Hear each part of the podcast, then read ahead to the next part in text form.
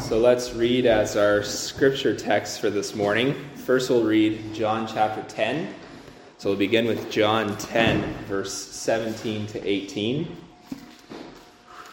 So you'll find John 10, verse 17 on page 1235.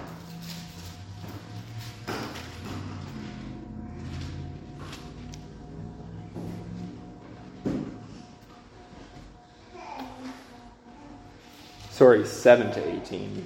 Verses 7 to 18. Then Jesus said to them again, Most assuredly I say to you, I am the door of the sheep. All who ever came before me are thieves and robbers, but the sheep did not hear them. I am the door. If anyone enters by me, he will be saved, and I will go in and out and find pasture. The thief does not come except to steal and to kill and to destroy. I have come that they may have life, and that they may have it more abundantly. I am the good shepherd. The good shepherd gives his life for the sheep. But a hireling, he who is not the shepherd, one who does not own the sheep, sees the wolf coming and leaves the sheep and flees, and the wolf catches the sheep and scatters them. The hireling flees because he is a hireling and does not care about the sheep. I am the good shepherd, and I know my sheep and am known by my own. As the Father knows me, even so I know the Father, and I lay down my life for the sheep. And other sheep I have, which are not of this fold, them also I must bring. And they will hear my voice, and there will be one flock and one shepherd. Therefore my Father loves me, because I lay down my life that I may take it again. No one takes it from me, but I lay it down of myself. I have power to lay it down, and I have power to take it again. This command I have received from my Father. And then I'll also read verses 1 to 6 as well. Most assuredly I say to you, he who does not enter the sheepfold by the door, but climbs up the, uh, some other way, the same is a thief and a robber. But he who enters by the door is the shepherd of the sheep. To him the doorkeeper opens, and the sheep hear his voice, and he calls his own sheep by name and leads them out. When he brings out his own sheep, he goes before them, and the sheep follow him, for they know his voice. Yet they will by no means follow a stranger, but will flee from him, for they do not know the voice of strangers. Jesus used this illustration, but they did not understand the, things that he spoke to them. So now we'll turn back to Psalm 23, and Psalm 23 will be our focus for today. So if you turn with me to Psalm 23, you'll find that on page 630, 631. Psalm 630, sorry, page 631. The Lord is my shepherd, I shall not want. He makes me to lie down in green pastures. He leads me beside the still waters. He restores my soul. He leads me in paths of righteousness for his name's sake. Yea, though I walk through the valley of the shadow of death, I will fear no evil, for you are with me. Your rod and your staff, they comfort me. You prepare a table before me in the presence of my enemies. You anoint my head with oil, my cup runs over. Surely goodness and mercy shall follow me all the days of my life, and I will dwell in the house of the Lord forever. Let's pray and ask God to open our eyes to the meaning of this text. Heavenly Father, we thank you that you give us your word to reveal yourself to us. And we pray that you would open up our eyes to see your glory in Psalm 23. And we pray also that you would help us to grow in our understanding of the gospel. We pray that as the gospel seed is planted within our hearts, that it would produce much fruit for your glory. And we pray all of this in Jesus' name. Amen.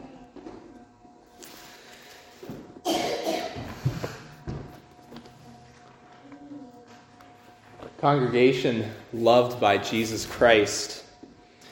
In this psalm, you are introduced to the full sufficiency that we find in Christ as we walk or as we journey along the paths of righteousness.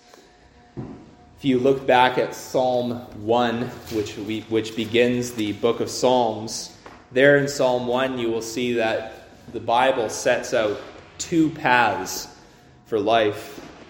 The first is the path of righteousness, and then the other is the path of the wicked or the ungodly.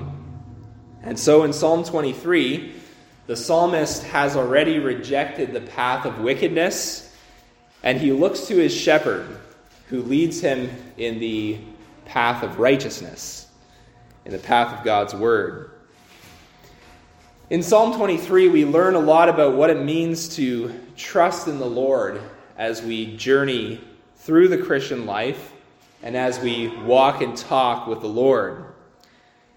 This psalm is a very well loved psalm.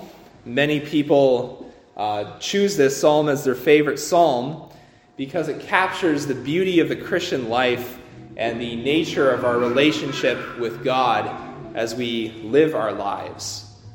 And so in this psalm, we see the intimacy of knowing our shepherd.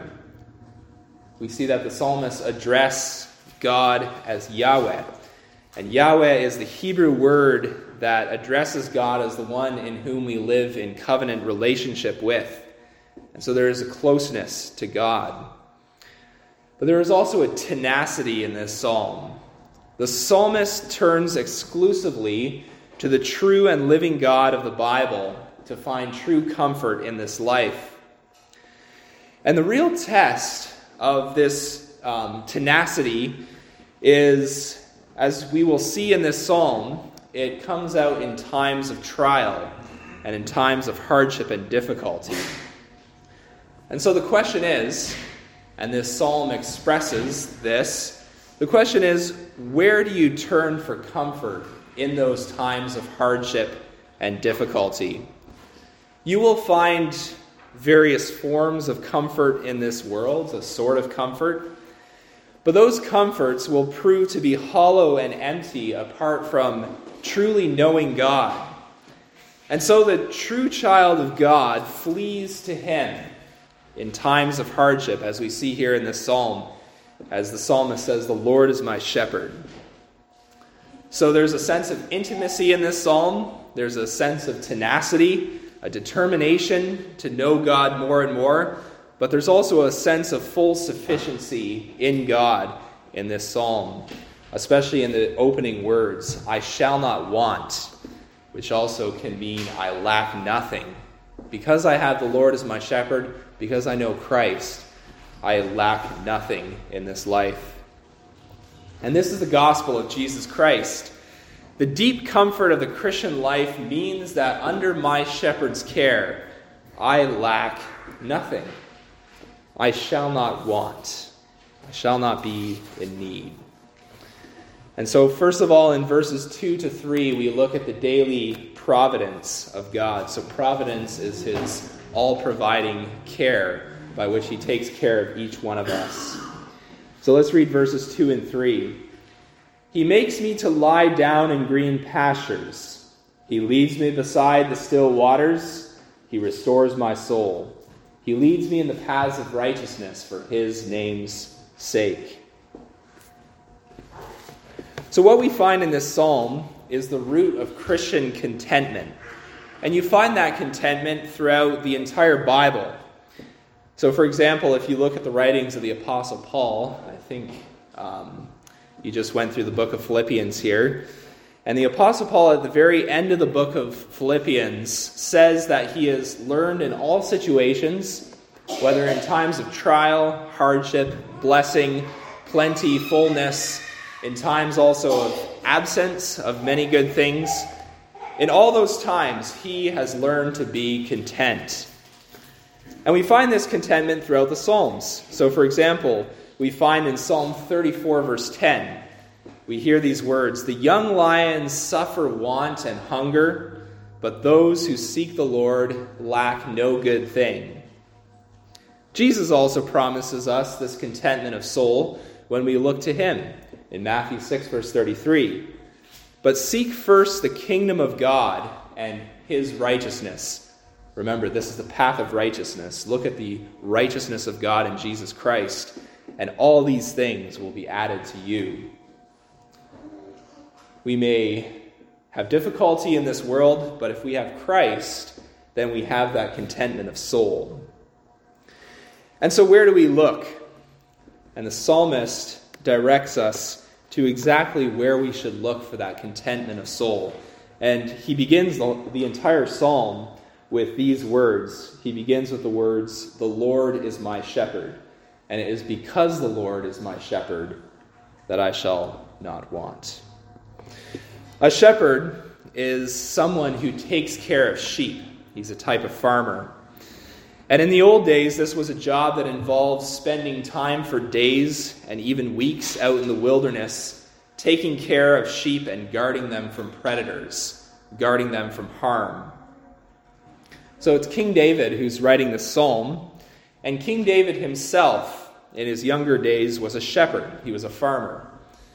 But now, King David, he no longer speaks of being a shepherd himself even though he was often referred to as shepherd, as even as king of Israel. But now he places himself in the role of his sheep. And so it is like the farmer saying, The Lord is my farmer, or the pastor saying, The Lord is my pastor. The Lord takes care of me in this journey through life. When I stray, when I go in the wrong direction, when I head towards the cliffs of sin, He strikes me with His rod and he also leads me in the paths of righteousness with his staff. And he has both that rod and that staff to guide me in the right way because of his love, because he loves his sheep, as we very clearly see in the words of John chapter 10, which we read earlier. There are many ways in which this psalm speaks about the providing care of God. In verses 2 to 3, we hear that he makes me to lie down in green pastures. Literally, that means that he makes me to stretch out or recline in a position of rest. Again, the psalm says, He leads me beside still waters. The roar of waters is a sign of difficulty, but still waters are a place of peace. You might think of an oasis in the wilderness or a green patch by a stream in an arid region. This is where Jesus Christ brings his sheep to feed upon the Word of God. So we have this imagery here in this passage of green pastures and still waters. But what is that a picture of? If you remember, the Lord God created the Garden of Eden at the beginning of the worlds, and sin damaged the peace and the purity of that garden. But when the Lord shepherds his people, he comes into this world that is so full of sin and misery and trouble and turmoil, and he leads us to feed on the green pastures of his word, feeding upon the word of So that we can know the truth and come to a knowledge of the truth in this world. The streams of living water is the new life that his spirit brings into a dry and arid world. Often, water is compared to the movement of the Spirit as the Spirit goes out into this sinful world, bringing new life by the Word of God. And so the church is this new Garden of Eden planted in this world, and Christians are the flock of Jesus Christ. The church is the flock of Jesus Christ. And so, who is the shepherd then? Or who is the chief shepherd? In John 10, verse 14 to 15, Jesus describes himself as the Good Shepherd, also pointing back to the words of Psalm 23, um, telling his people that those words of Psalm 23 that they read in the Old Testament ultimately speak of him. He says, I am the Good Shepherd. I know my own, and my own know me. Just as the Father knows me, and I know the Father, and I lay down my life for the sheep. He's the good shepherd because he dies so that his sheep can have life. It is this sacrifice by which he restores our souls in this world of sin and misery. So notice that the psalm in verse 3 says, He restores my soul. This means that he brings it back from heading to death. We are all spiritually dead in and of ourselves. We are all headed towards the cliffs of death. Like a sheep, you are heading towards the cliffs of sin. And the Lord comes and he graciously turns you around and puts you away from the paths of wickedness onto the paths of righteousness. And he does that for his name's sake, because his reputation as the good shepherd is at stake in how he cares for his sheep. And he is the good shepherd, and he restores us by laying down his life, by dying for our sins. We need a caring shepherd to keep us in the paths of righteousness, don't we? Because we easily stray, we trip and we fall, we fall into sin. And King David writes a self reflective question also in Psalm 119. Um, he may have written this as a young man, he may have written this as an older man, but he says this How can a young man keep his way pure? And you could apply that to a young woman as well, or an older woman. It seems impossible. Like sheep, we slip up along the way. We head toward the cliffs of sin, and we head towards that plunge to our death. But Jesus is the Good Shepherd. He restores our souls by laying down his life for the forgiveness of our sins. The good news is that he also sets us in paths of righteousness. He does not leave us on the cliffs but he takes us and moves us over to the paths of godliness. So when David asks that question, how does a young man keep his way pure? The answer in Scripture, as it is in Psalm 119, is clear. By feeding in the green pastures of the Word of God, by coming to know the Word of God, by turning to God in prayer in our time of need, by lifting our eyes to the great shepherd of the sheep, Jesus Christ, who delivers his sheep from death and gives us strength and courage in time of struggle. Which, of course, leads us to verse 4 and the close presence of Jesus Christ in time of trouble. So, the care of God leads the psalmist to lift up his head and to look confidently to the Lord, even in the presence of great trouble as we find here in verse 4. And so he continues with these words of confidence Yea, though I walk through the valley of the shadow of death, I will fear no evil, for you are with me, your rod and your staff, they comfort me. Death can be a terrifying thing. And I remember as a child being afraid of death at times. You might have a brush with death here and there. We are often called to walk alongside those who have lost a loved one and to show care to them. Many of us have lost loved ones ourselves, and those can be trying and difficult times. And that is because death is still the last enemy, and death is still a terrifying enemy. And the valley of the shadow of death is a dark one, and the fear that sometimes enters into our hearts as we're walking through that valley of the shadow of death, either ourselves or with someone else, can be so much darker. And yet, the psalmist sees light in that valley of the shadow of death. The promise of the psalmist is that the Lord is with you in the valley when death casts its long shadows over your soul. The reality of this promise is shown as Christians throughout the Christian life grow in their fearlessness in the face of death. In fact, as the psalmist promise, promises here, there is no fear. There's no fear of death, but there's also no fear of any evil. Because we might be afraid of death, but there are a huge variety of evil things in this world that might cause us to tremble and fear. And why is that? He says that this is because the Lord is with me. He is with me along that path. He is leading me with his rod and his staff. And so I can look confidently forward to my shepherd in those times of trouble when the wolves surround the sheep.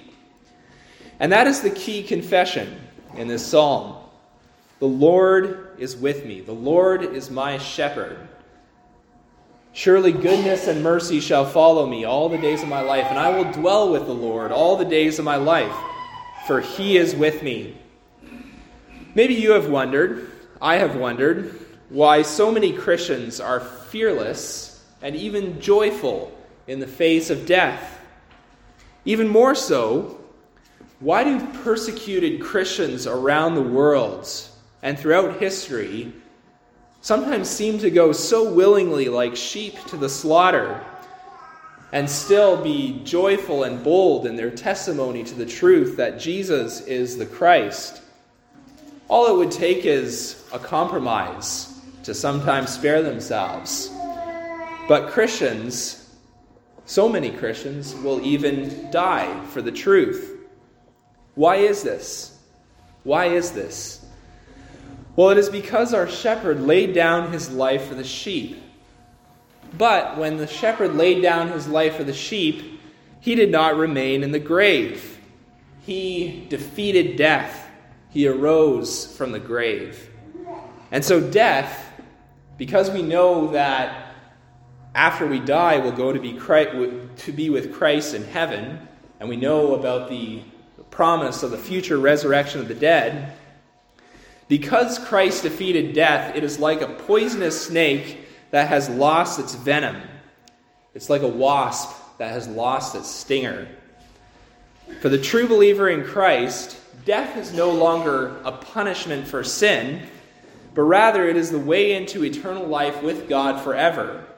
And so when we pass through that valley of the shadow of death, there is no fear, because Christ is with me. And that is a great comfort to the Christian that we do not have to fear death. Even if we sometimes struggle with that fear, we do not have to fear it. But what exactly is this Christian comfort? We should understand a little bit more what comfort is. So, biblical comfort is not necessarily sitting in a La-Z-Boy chair with a fireplace and a cup of tea. It's not a comfortable life necessarily. When we attend to associate comfort with ease or living a comfortable life, it's easy to miss out on the biblical meaning of comfort that we see here. Your rod and your staff, they comfort me. That does not mean that it leads to a comfortable life. In the Bible, the comfort of knowing Christ is often experienced most deeply in the valley when death and evil bear their fangs. In the valley of the shadow of death, we receive that comfort. And so often you'll find that Christians will speak of the most difficult times of life being a time when they most grew in their knowledge of the gospel and their knowledge of Jesus Christ and um, were brought closer to that understanding that Christ is their shepherd. We receive courage from Christ knowing that he has removed the venom from the bite of the cobra. And so we do not fear when that cobra of evil or death comes forward.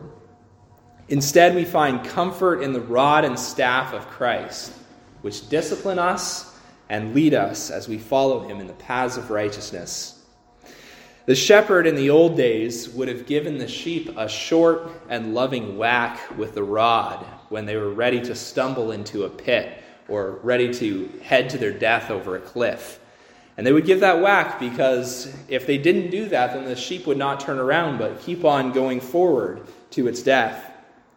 The staff was a source of stability as it led them through the wilderness. And we find comfort in the loving discipline but also the guidance of Christ. When we experience his rod and staff in our lives, we are reminded again that he is our shepherd, that he is with us, that he is there with us every step of the way. And so we do not have to fear. We have everything that we need to travel along in the paths of righteousness, for he is with me. And so we also look at verse 5 and his ongoing provision as we walk through life. King David knew what it meant to be surrounded by enemies and to face the fears that came from finding himself in such a position. You can read first and second, um, probably more Second Samuel and First Kings to read some of those stories where David is fighting with so many enemies. But where did he look? He looked to his shepherd and to his companion in the valley. And he trusted that this shepherd would also lay a feast for him, not only in the valley of the shadow of death, but also in the presence of his enemies as they amassed around him, ready to destroy him. In the valley of the shadow of death, David confessed his full sufficiency in the Lord. And even in the presence of his enemies, David could confess, The Lord is my shepherd, I shall not want. So much fear, because there's a lot of fear, especially for a king, as he's surrounded by enemies who are ready to kill him and destroy him. David also was on the run many times from his own son Absalom, who wanted to take over the throne and uh, remove David from being king. And yet, in all those times, he could say, The Lord is my shepherd, I shall not want. And this is also the confession of every Christian when we trust in Christ for the forgiveness of our sins. You prepare a table before me in the presence of my enemies. You anoint my head with oil. My cup runs over, it's full. And so the Lord provides for each one of us along the way. If you think of the words of David in Psalm 27, you can read Psalm 27, verse 4. Uh, verse uh, 2 to 3. When the wicked came against me to eat up my flesh, my enemies and foes, they stumbled and fell. Though an army may encamp against me, my heart shall not fear.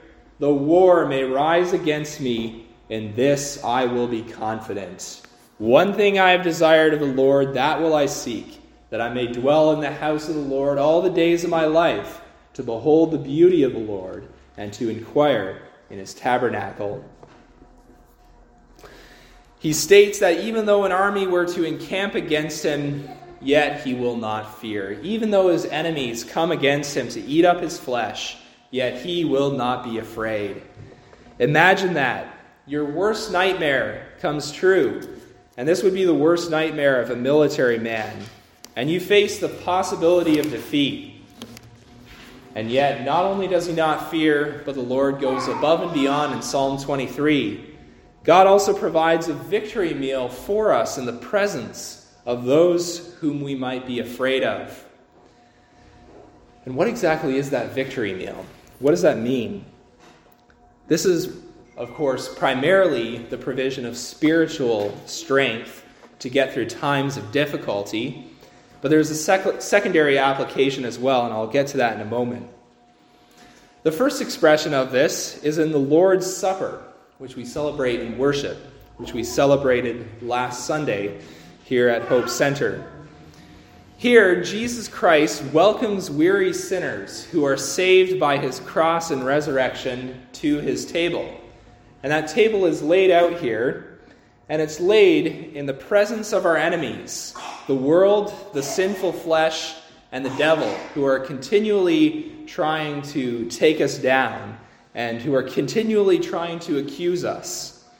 And there at that table, we eat and drink, and we remember and believe that Jesus Christ, our great shepherd, has laid down his life, and he has won the battle over sin and death and hell by rising from the dead.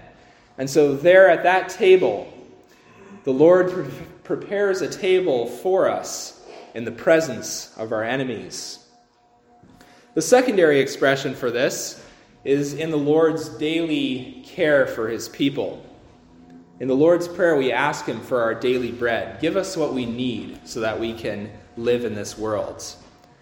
The Lord also gave David strength when he was fleeing from his son Absalom but also gave him physical bread to sustain his strength along the way.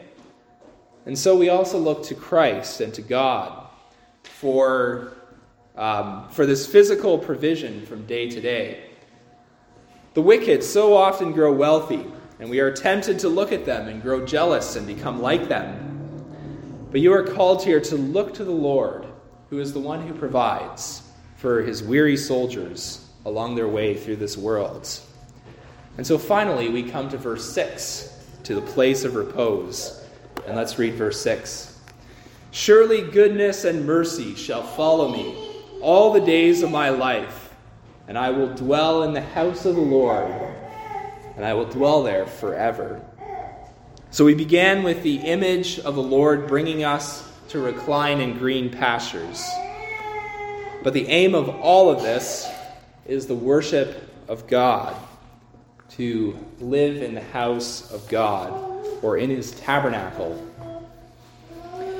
As David's enemies hunt him down, as they pursue his life, as they try to bring him down into the pit, he recognizes that the Lord is so much swifter and stronger than any one of his enemies. And so the Lord pursues David. He runs after David. Even though David so many times runs away from God, even going to the uttermost parts of the sea, yet the Lord's mercy and grace keeps on finding him. Even though David falls into sin at various times in his life, yet the goodness and mercy of the Lord continue to hunt him down and to pursue him and take him back. And he then is assured that the goodness and mercy of the Lord will pursue him until he lives in the house of the Lord forever in eternity. There is no place that we can run where the good goodness and mercy of God will not find us and bring us back to Jesus Christ.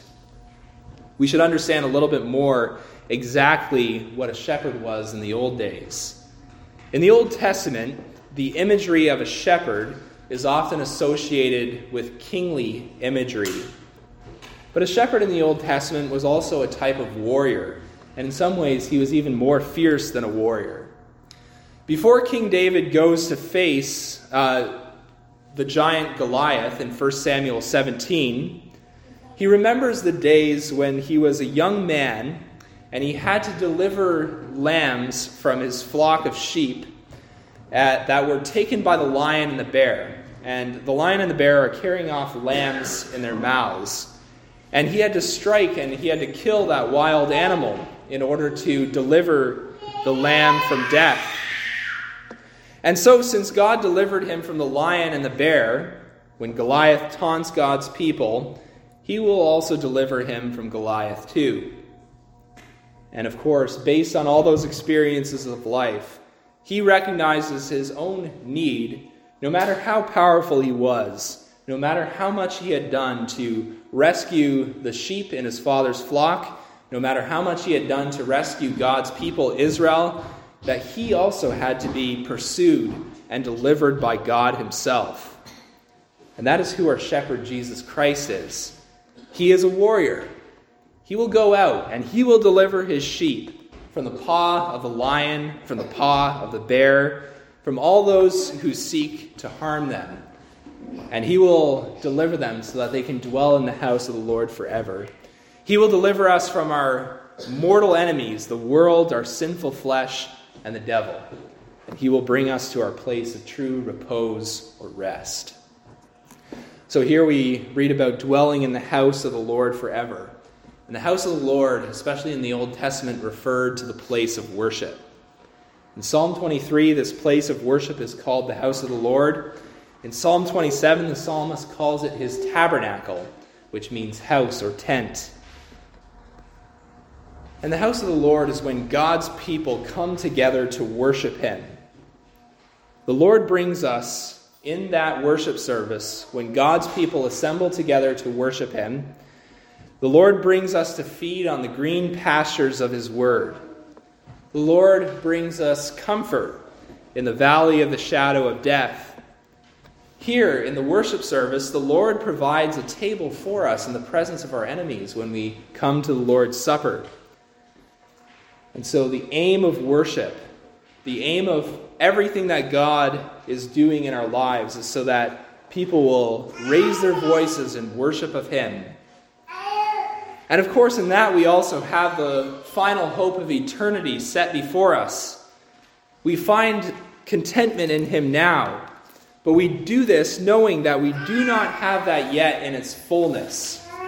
And so, we believe that all true believers, all true Christians, will spend eternity in His house in heaven. Once we die, we will go to be with Christ in heaven, and we will live eternally with Him. This psalm brings us from the valley of the shadow of death to fearless living before the face of God. This psalm brings us from the presence of our enemies to joyful feasting at the table of Christ. All too often, we are like the sheep caught in the thicket the one sheep who has wandered off and is encircled by wolves, the sheep that won't head in the right direction as it gets darker out and as the wolves gather in the hills. But the Lord, in His grace, because He is our shepherd, pursues you and me with His mercy and grace. He fights for us and He defends us. And because He is with us, this truth means that we can live without fear in this world of sin and sorrow. There are many causes for fear in our lives. At every turn, we find fear fear of losing friends, fear of death, fear of man, fear of evil. But under the care of our shepherd, as we'll sing in the song in Christ alone in a moment, there is no guilt in life, and there is not even any fear in death because the power of Christ, the shepherd, is at work in our lives. You can confess this because while you were once lost and alone, you know with all your heart that the Lord is with you, as the psalmist confesses here. He will not forsake his sheep. He will not forsake his sheep to the point that he will even lay down his life for the sheep. And so, in this comfort, we begin to have the courage to live not by fear. We find this promise of the coming of Jesus Christ also in Isaiah 40, verse 11. And there we have that promise of his care for us. He will tend his flock like a shepherd. He will gather the lambs in his arms. He will carry them in his bosom and gently lead those who are with young.